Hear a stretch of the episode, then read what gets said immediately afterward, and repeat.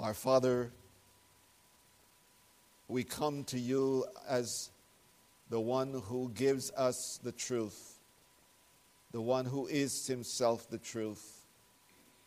And we have in music expressed the desire of our hearts that your word will not be compromised by man or anyone, that the Holy Spirit will give us understanding to your truth this morning, that we, our Father, will proclaim your word as you have revealed it, not only to hear it, but to obey it.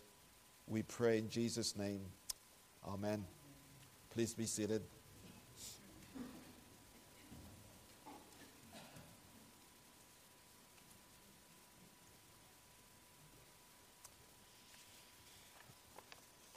The message text will be read and dealt with at the end of the service not at the beginning, as is the case. And that is the way I have planned it, and you will see why in a moment.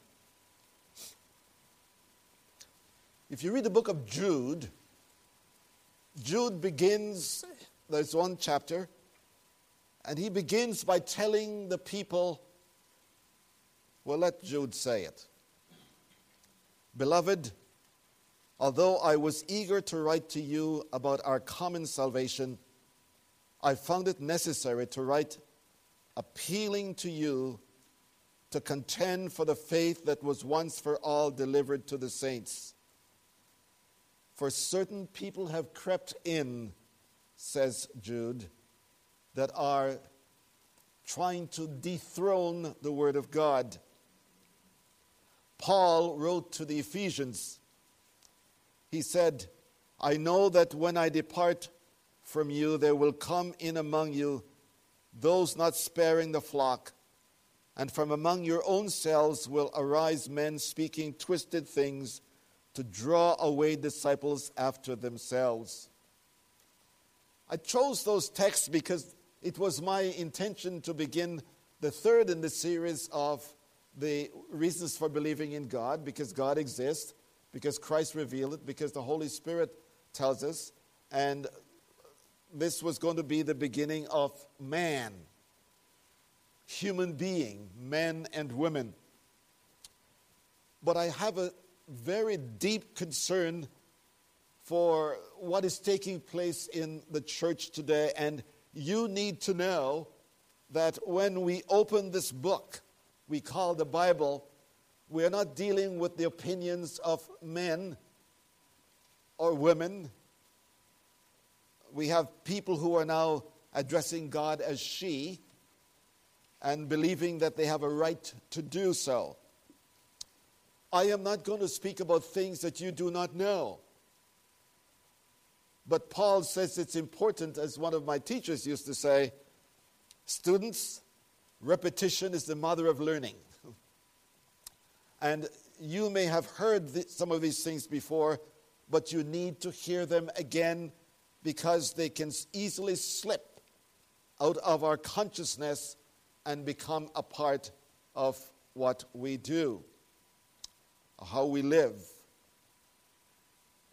A well known preacher of our day, with a congregation several times larger than ours, wrote that we should stop saying the Bible says. Why, said he? Because many people in the world do not believe in the Bible, so we should not use terms like the Bible says. But in addition to what I've said about what this one said, there are many, many more. I got hold of a situation that took place in a part of the United States where a church organization, a church organization made it plain that the Bible is a reference book, but not the Word of God. And so you can see where we are. You will meet men and women, your children will meet people at school who do not take seriously what God has said. And the more we remove ourselves from the scriptures, the more paganized we are becoming. This morning, like I said, I want to tell you to reaffirm our conviction about what the scriptures say, what the scriptures is all about. Way back in the book of Isaiah, listen to this. Isaiah chapter 30, verses 10 and 11. This is God dealing with the people of that time. And now, go, write it before them on a tablet, and inscribe it in a book, that it may be for a time to come as a witness forever. For they are a rebellious people, lying children, children unwilling to hear the instruction of the Lord, who say to the preacher, Don't preach, and to the prophets, Don't prophesy. Don't prophesy to us about things that's right. Please listen to this. Speak to us smooth things, prophesy illusions. Leave the way, turn aside from the path let us no more hear about this Holy One of Israel. Imagine that God's people saying, We don't want to hear about God anymore. This is where we are in our own times. And so, for the beginning text this morning, I want you to turn to the book of Deuteronomy. The book of Deuteronomy is the book of recalling. It is the book that Moses was rehearsing to the people before they entered the promised land, which he was not going to see because of his own rebellion. Deuteronomy chapter 4, verses 12, 32, and 33. I want to suggest to you, first of all, what the source of Scripture is. Where does Scripture come from? It was read to us that we did not follow cunning devices to bring about what we call the Bible.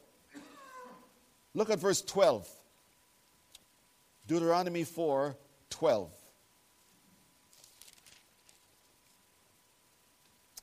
Then the Lord spoke to you from the midst of the fire you heard the sound of his voice.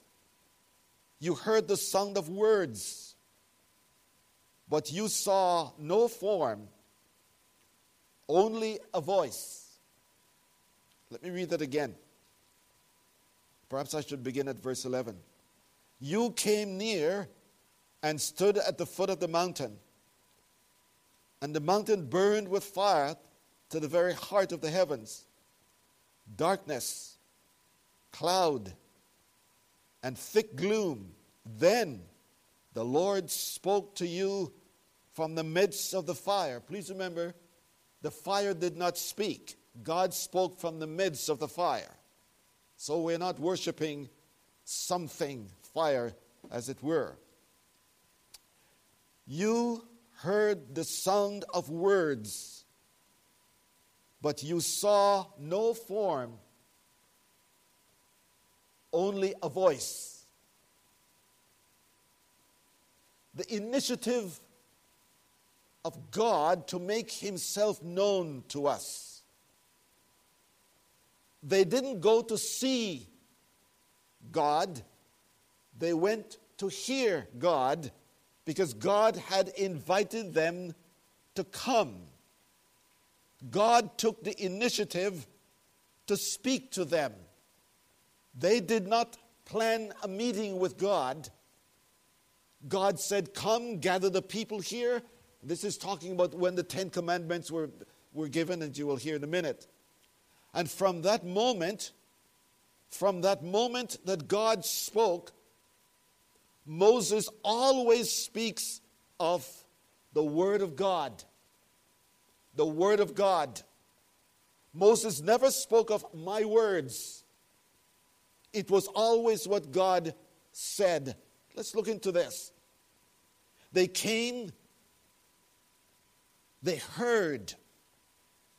God said, I want to speak to you. And I don't want to speak to you with what you can see, but I want to speak to you with what you can hear. Later on, the scripture will say, The word of God is in your heart.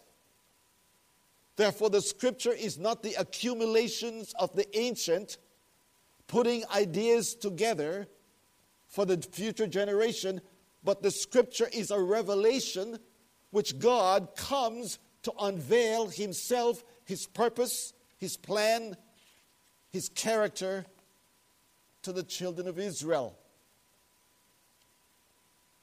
When we think in terms of what God is saying to Moses, please listen to these words. Is uh, Exodus 31 18. And he gave Moses, when he had finished speaking with him on the mountain, the two tablets of the testimony of the stone written with the finger of God. The scriptures are written with the finger of God. The Ten Commandments was not Moses' idea. Exodus 31 18. Exodus 34 1. The Lord said to Moses, Cut for yourselves two tablets of stones like the first one, and I will write upon the tablets the words that were written on the first, which was broken. Deuteronomy 4:13 says this He declared to you his covenant, which he commanded you to perform, that is, the Ten Commandments. And he wrote them on the tablet of stones.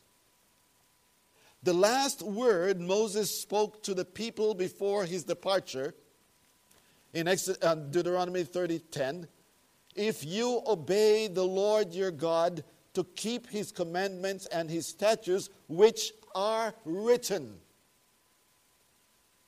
The Bible is not the idea of man or woman that is to be taken in a way I can leave it or take it.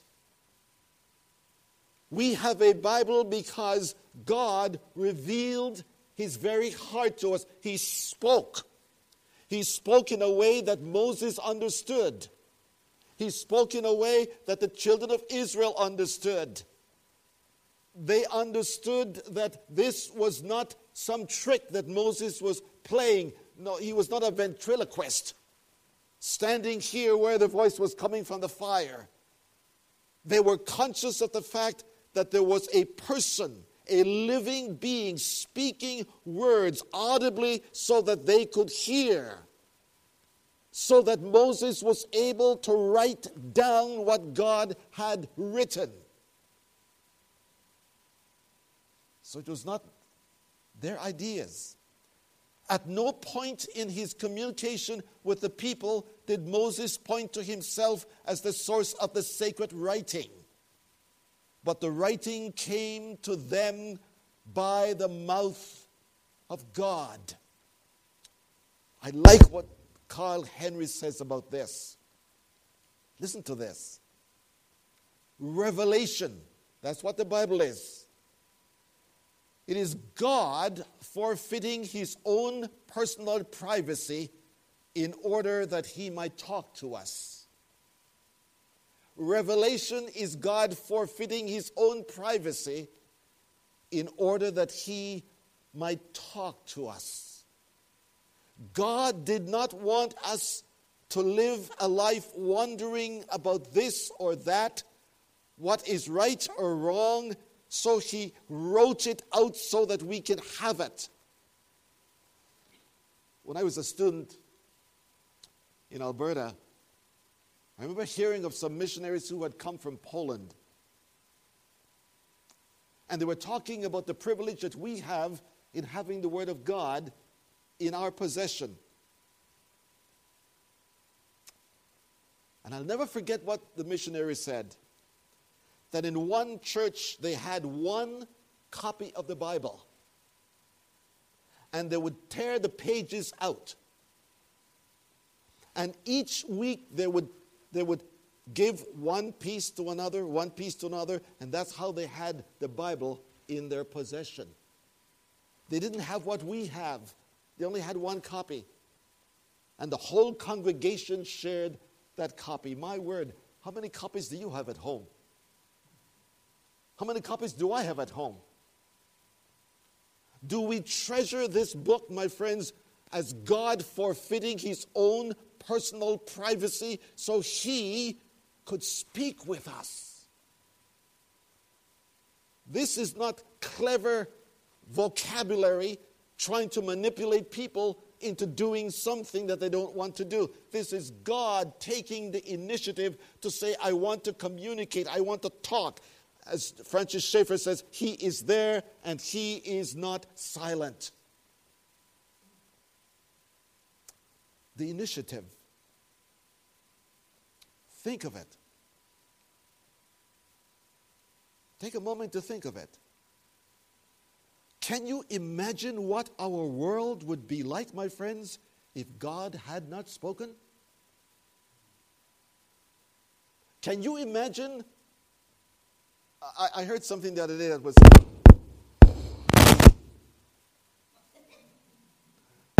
I heard something the other day that was quite interesting. A couple of years ago, there was the discovery, quote unquote, there was the discovery that they had found the gene, G E N E, in man that makes man unfaithful.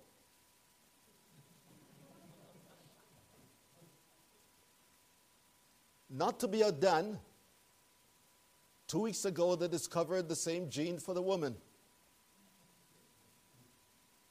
And I said, Yes, the Bible doesn't spell it G E N E, it spells it S I N. You see, we will do anything to keep us from hearing what God has to say. And we will develop theories and discover things that, that justifies rebellion, but we will never say, that this is wrong. And that's why God gave us the Ten Commandments, because it speaks to the social fabric of a community, of a home. And when we do away with it, my friends, imagine, imagine what it would have been like if there was no Bible in our world, if God had not spoken.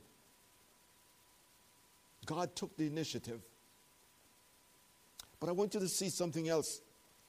Not only the initiative of God, but the inquiry of God. The inquiry of God. Look at verses 33 and 35 of the same chapter. Moses is asking this question on the behalf of God. He said this, verse 33 Has any people heard the voice of God speaking? From the midst of the fire? Has any nation, as you have, and survived? Please remember now, God was doing them a favor by not giving them a form. Because nobody can see God and live. So he spoke to them. And he spoke to them so that they might have life. He spoke to them so that they might realize that they live in a moral world, that the world is not man's creation that brings morality to the lowest denomination, but it actually is the existence of God who is the standard for morality. And as one man said, if there is no infinite to the finite, then chaos will reign. We do what we want. So, Moses asked the people, has there been any people? Do you know of any nation who has a God that takes the initiative to communicate with his people, to give them a book, a scroll, as it was there? But here is our God. He has come to us. To you it has been shown, please listen now. To you it was shown that you might know the Lord, that He is God, and that there's none other beside him. God gave us his word that we might know that there is in our world the existence of God and that there, this is the true God and there is no one other God beside him. This is the reason we have the text. This is the reason God revealed himself to, to the nation of Israel. And it's the same reason for which he reveals himself to the church. The church is not the development of human genius. Jesus said, I will build my church. And that church he has given his word. Now you are clean through the words that I have spoken to you. Think again what I just said.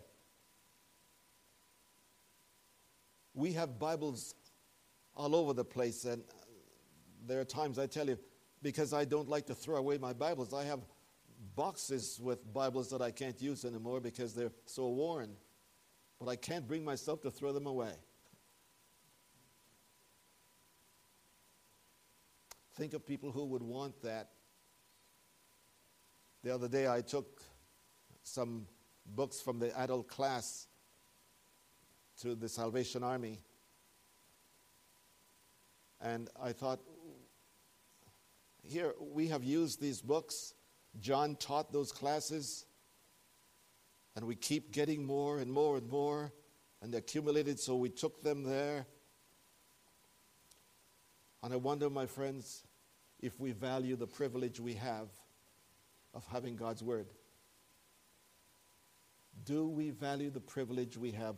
Has there been a people in the world who has been blessed with the possession of God's Word as North America has?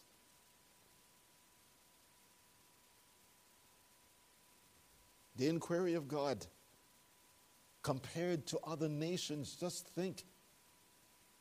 Just think.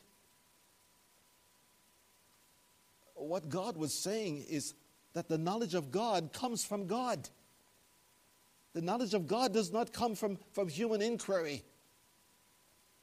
Only God can reveal God. And if we are to know God, my friends, we will only know God through His Word. Listen to what Jesus said. John 17, 14 to 18. Jesus declared, I have given them thy word.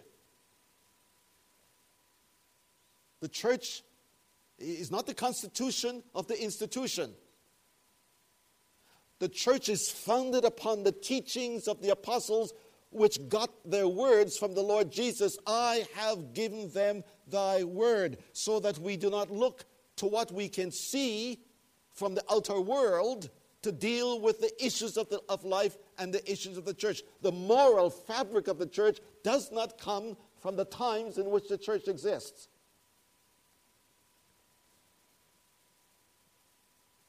That's where we are right now, as we'll see in a minute. This first part of this message, my friends, is only to again drive home the fact. I think I thought of this as some of our young people graduating, and they're going, as one professor said, you brought them into the world you fed them, you clothe them. And when they get old enough for college, you bring them and you drop them off on the campus, and after that, they are ours.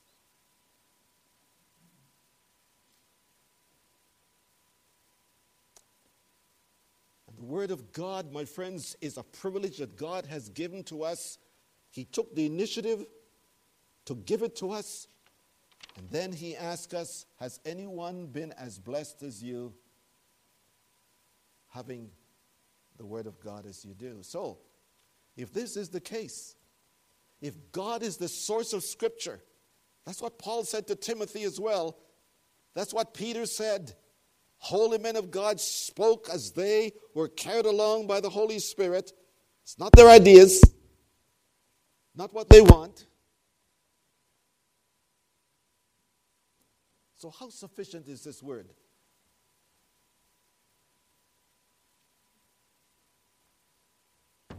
Oh, I'm going to look like the TV people now. I'm sorry. Oh, that's all right. Okay, would you, you want to turn it off then? Okay, good. Okay.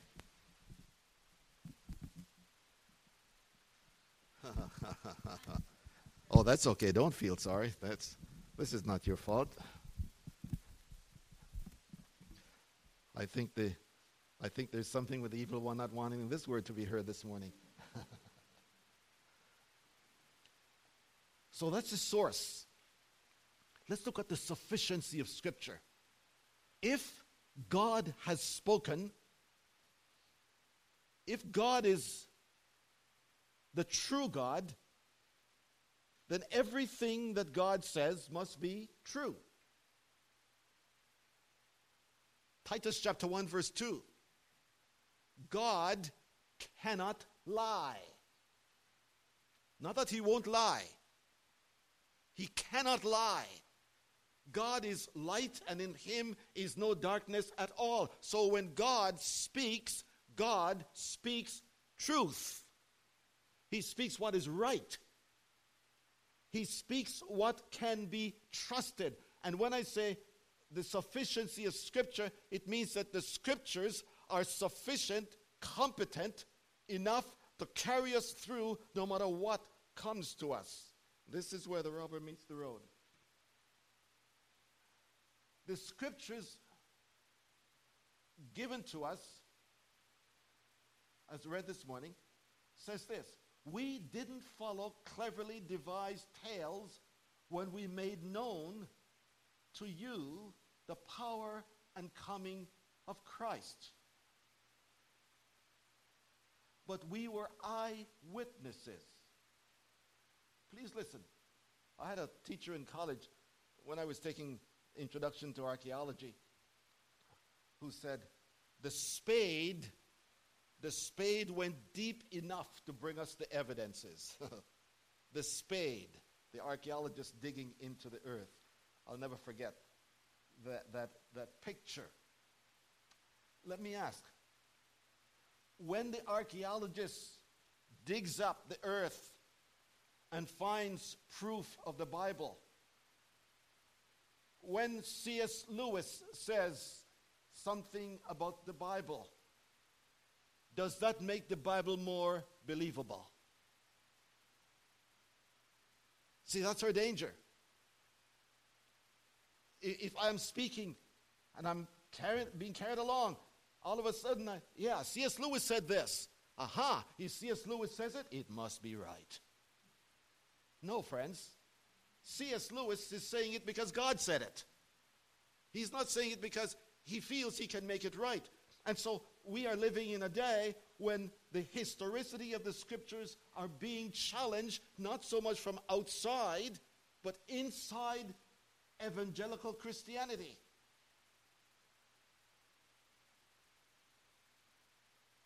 Let's look at the history. When the Bible speaks historically, when the Bible says something about a, a place or a time, can we depend on that. Does the Bible have errors when it comes to history? Please listen. If God inspired the scriptures, errors cannot be there. There is no possibility that God could make any mistakes. Jesus said, Your word is truth. So when the Bible speaks and makes historical claims, it is because it is true. Perhaps no writer of the Bible helps us with the history of our faith as does the disciple called Luke. Take, for example, what we read in, in Luke chapter 23, verse 1. Then the whole body of them arose and brought him before Pilate they brought Jesus before Pilate. Do you know, my friends, that for a long time the existence of Pilate and his work was denied by professors, by people who did not believe the Bible? Lois and I were in Caesarea, Philippi, And one of the first things we came upon was what is called the uh, not that one. Oh, yeah, here it is. Yes. What is, what is called the, the, the, the stone, the Pilate stone. Was right there, we saw it. Please listen to this. Until 1961, before it was discovered by archaeologists, Pilate was a question mark in the minds of many. When they found that, that, that stone with date, times, name, Pontius Pilate, in its contemporary to it, it was contemporary to Pilate's lifetime and accord with what is known of his reported career. In effect, the writing constitutes the earliest surviving record and only uh, evident of the historical existence of this person, otherwise known only from the New Testament. The only book that spoke of Pilate in this way was found in the Bible. And since it was not found anywhere else, the historians discovered, oh, no, can't be true because the Bible says it. God preserved his word. Holy men of God preserve the truth. And when we read the truth, my friends, please listen. It is known, it is a known fact that when it comes to history, so William Ramsay, an atheist, decided that he was going to retrace all the footsteps of St. Paul, everything we find in the book of Acts. He was going to, to refute it. And so William Ramsay went through and he traced, spent years going through what Luke wrote in the book of Acts. He retraced the steps of Paul on his first missionary journey. He began as a cynic, a skeptic, set out to prove the unreality of the scriptural record found in Luke. He went from city to city, town to town, studied the history of the nations, and found not one error in the biblical record. He ended up becoming a believer. At the end of his research, he declared that Luke, who wrote the Gospel of Luke and, and, and Acts, was more accurate than all other historians of his time. Is the Bible sufficient when it speaks about history? Let me tell you what is right now under reconstruction from the evangelical world that Adam and Eve were not the first two people that God created, that there were creations of populations before Adam and Eve. So when the Bible says, God said, let us make man, let us create men and, and women, that that's not really true. I, I mean, I love this, you know. I, I, I, I'm trying to remember if my daughter had said it to me. But I had an occasion when she was a little girl. She must have said something because she was such a perfect child. She never did anything that was wrong. I never had to do anything to her. And, uh, but she said something. And I looked into her face and I said, Honey, I have been where you are, but you have never been where I am. Fortunately, when, when Heather was born, I was not in my 20s. I was in my late 30s. And so I've had a little bit of experience in life. And she had none. In fact, I remember when she got a job at 16, she was working with some friends of mine at a, at a, at a lumber store. And she came home one night really hot under the collar. And I said, What's wrong, honey? And she said, Oh, this man made a pass at me at work, and he was so old.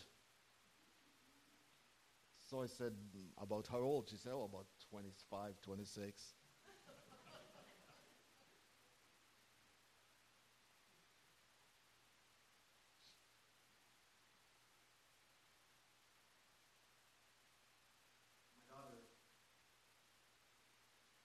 Was brought up in our home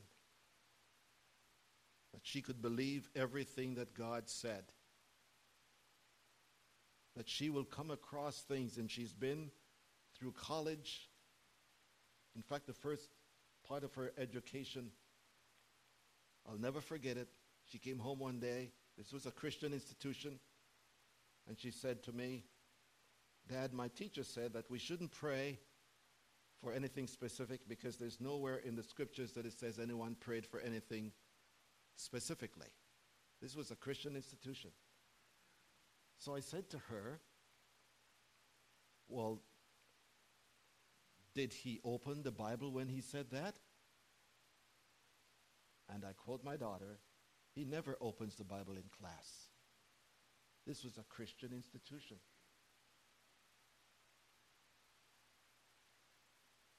That same institution, later on, another institution that I'm attending now, Heather came home and she said, Dad, the lady who is teaching our class today is she classified herself as a closet lesbian. This was a Christian institution. Well, I got really hot. And I drove over to the school. And I said to the one I thought was my friend, I said, What is this I heard from my daughter that this is what you have in teaching the class? And I'm going to tell you the answer did not satisfy me at all. We have, my friends, that, that question from the back there has led to the place now where we are questioning whether Adam and Eve were created by God. Listen, Jesus so trusted the historicity of the scriptures that he pointed to Jonah as a point of history. He pointed to Nineveh as a point of history. Jesus was so convinced of the validity of the book of Genesis that in Matthew 24 he pointed to the days of Noah. What I'm saying to you, friends, that you will be challenged concerning the history of the Bible. But please remember, if God said it, it cannot be anything but truth. Cannot be anything but true. And I like what R.C. Sproul says. When we get to a text that we do not understand, the problem is not with the text, the problem is with our understanding of the text. The history of the Bible can be trusted. I can tell you a lot more things I don't need to get into it because I want to get to this other one. When the Bible makes moral claims, in Deuteronomy, Moses made sure that God was the one who spoke the Ten Commandments to the people. That God has a moral standard by which the world is to be controlled. And Jesus said of the scriptures, they are sufficient and they are reliable. So he said in Matthew 5 do not think that I came to abolish the law and the prophets. See, the law, that's the first five books of the Bible. The prophets, the rest of the book, the Bible. Don't think, says Jesus, that I have come to destroy those. I did not come to do away with the stringent demands for the keeping of the commandments of God. I have come to fulfill them. Please listen, friends. The reason you and I are not called upon to follow the law is because in Christ we are following the law. In Christ, He fulfilled the law, and when we are in Him, we then begin to fulfill the law. The law becomes a part of our lives. When we read Isaiah 53, it is because it speaks of Christ, and when Christ identifies with it and we accept that, this is what we are given to believe by God. The law the prophets, the scriptures are reliable in its moral claims, so that when Herod was living with his brother's wife, John the Baptist says, It is not lawful for you to do that. Which brings me, my friends,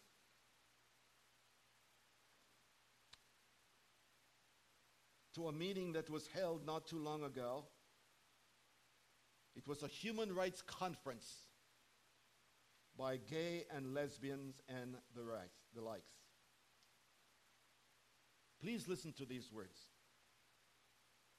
There are still fellow citizens, perhaps even loved ones and neighbors, good and decent people who hold to the fast but outgrown, outworn attitudes and arguments who fail to see you, that's the gay and lesbians,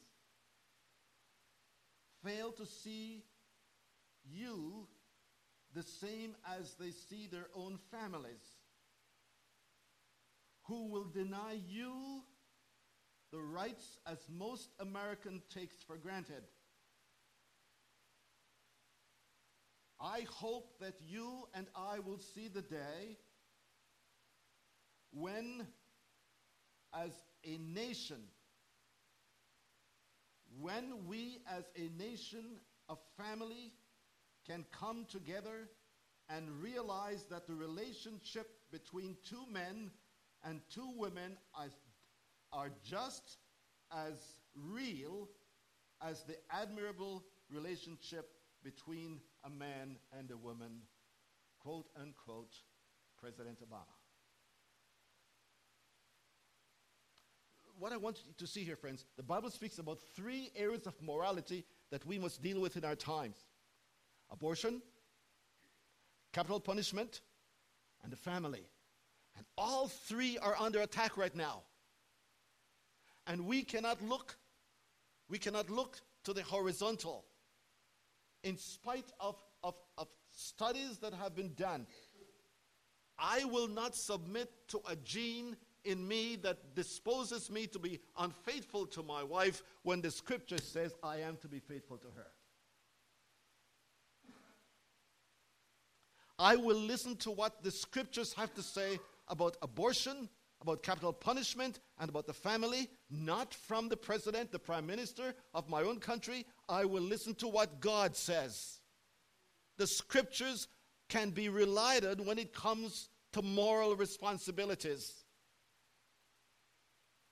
I can say much more, but I'm, this much I want to say.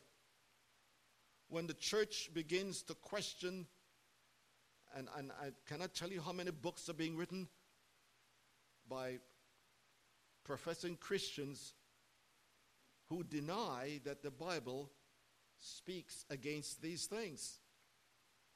Books that are written.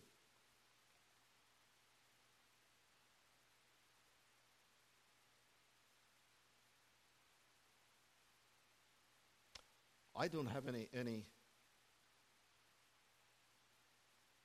secret pleasure in citing these things. I have great respect for the office of the president. I have a great respect for the academic excellence of some of these men and women that are writing. But, friends, when the president, the college professor, the college provost, whoever he or she may be, when their writings contradicts the word of God, I choose the word of God. And so must we. So must you. Paul, Not only Jesus, Jesus recognized the authority of the scriptures in moral pronouncement. Paul said, For this cause shall a man leave his father and mother and shall cleave to his wife. In 2 Timothy 3, Paul describes the nature of the times and he talks about suffering, denying of scripture, selfishness, foolishness. And in the midst of that, Paul said to Timothy, in the midst of all the corruption, in the midst of all the, the, the pronouncement, the, the, the, the, reassigning of roles in, in the human race, the denying of the fact that it is wrong to kill a child. Paul said to Timothy, Preach the word. Be instant in season, out of season, no matter what season it is. Don't depend upon C.S. Lewis or the archaeologists to make you believe what the text says. Believe the text and let them prove it. But don't you wait for them to do that. You can say without a shadow of a doubt that God has spoken and God does not lie. Lastly, the Bible is reliable not only with time, but the Bible is reliable and sufficient when it comes to the future. In Matthew 22, in Matthew 22, the Sadducees who didn't believe in the resurrection came to Jesus trying to trap him, and they said, This seven brothers married the woman, they all died, and the last brother died, and they said, I always like this question. In the resurrection, now the people who didn't believe in the resurrection is talking about the resurrection. In the resurrection, whose wife will she be, seeing that she's married all seven? And I love the answer of Jesus. He always does this. He always does this. But Jesus answered them, You are wrong. You err. You are straying. You are giving up your own convictions, the reality of what you know within your heart, because God has put it there, and you are moving away from that. That's what the word err means. Because you know neither the scripture or the power of God. When it comes to the future, my friends, no matter who it is, they cannot write about the future. Only God can. Only God can. And so, Jesus said, if you want to know what happens when we die, if you want to know what life is going to be like when there's no more earth, Jesus said, Heaven and earth will pass away, but my words will never pass away. Never. See, even when heaven and earth are no longer, extant, you know what will be? The Word of God will be. Doesn't mean that we won't have it here, it means we'll have it there. Because it came from there in the first place. And so when heaven and earth are no longer, what we used to, what we used to believe by, by faith, we'll now see by sight. And so Jesus said, In heaven, after the resurrection, the scriptures teach that there will not be marriage in heaven that God's power will be such that He will make life supersedes the ecstasy of marriage that you can never know now. That's the power of the Scripture. That's the power of God. And so Peter writes, please forgive me for going this long. I didn't expect this. For we did not follow cleverly devised myth when we made known to you the power and coming of our Lord Jesus but we were eyewitnesses of his majesty. We saw it. We were there in the mountain. But we have a more sure word of prophecy. Peter is saying, My experience will never trump the scriptures. Nothing I have seen will ever, ever do away or supersede what I have heard. We have a more sure word here. We do well. We do well if we give place to that because in the darkness of the times in which we live, the only light is the scripture. In the darkness of the times in which we live, the only light is the scripture. And you and I have been given the privilege to believe it. Not only to know about it, but to believe it, friends, that when the Bible speaks about those areas that I mentioned and other areas, we can say it is true because God said it and God cannot lie. Let's pray.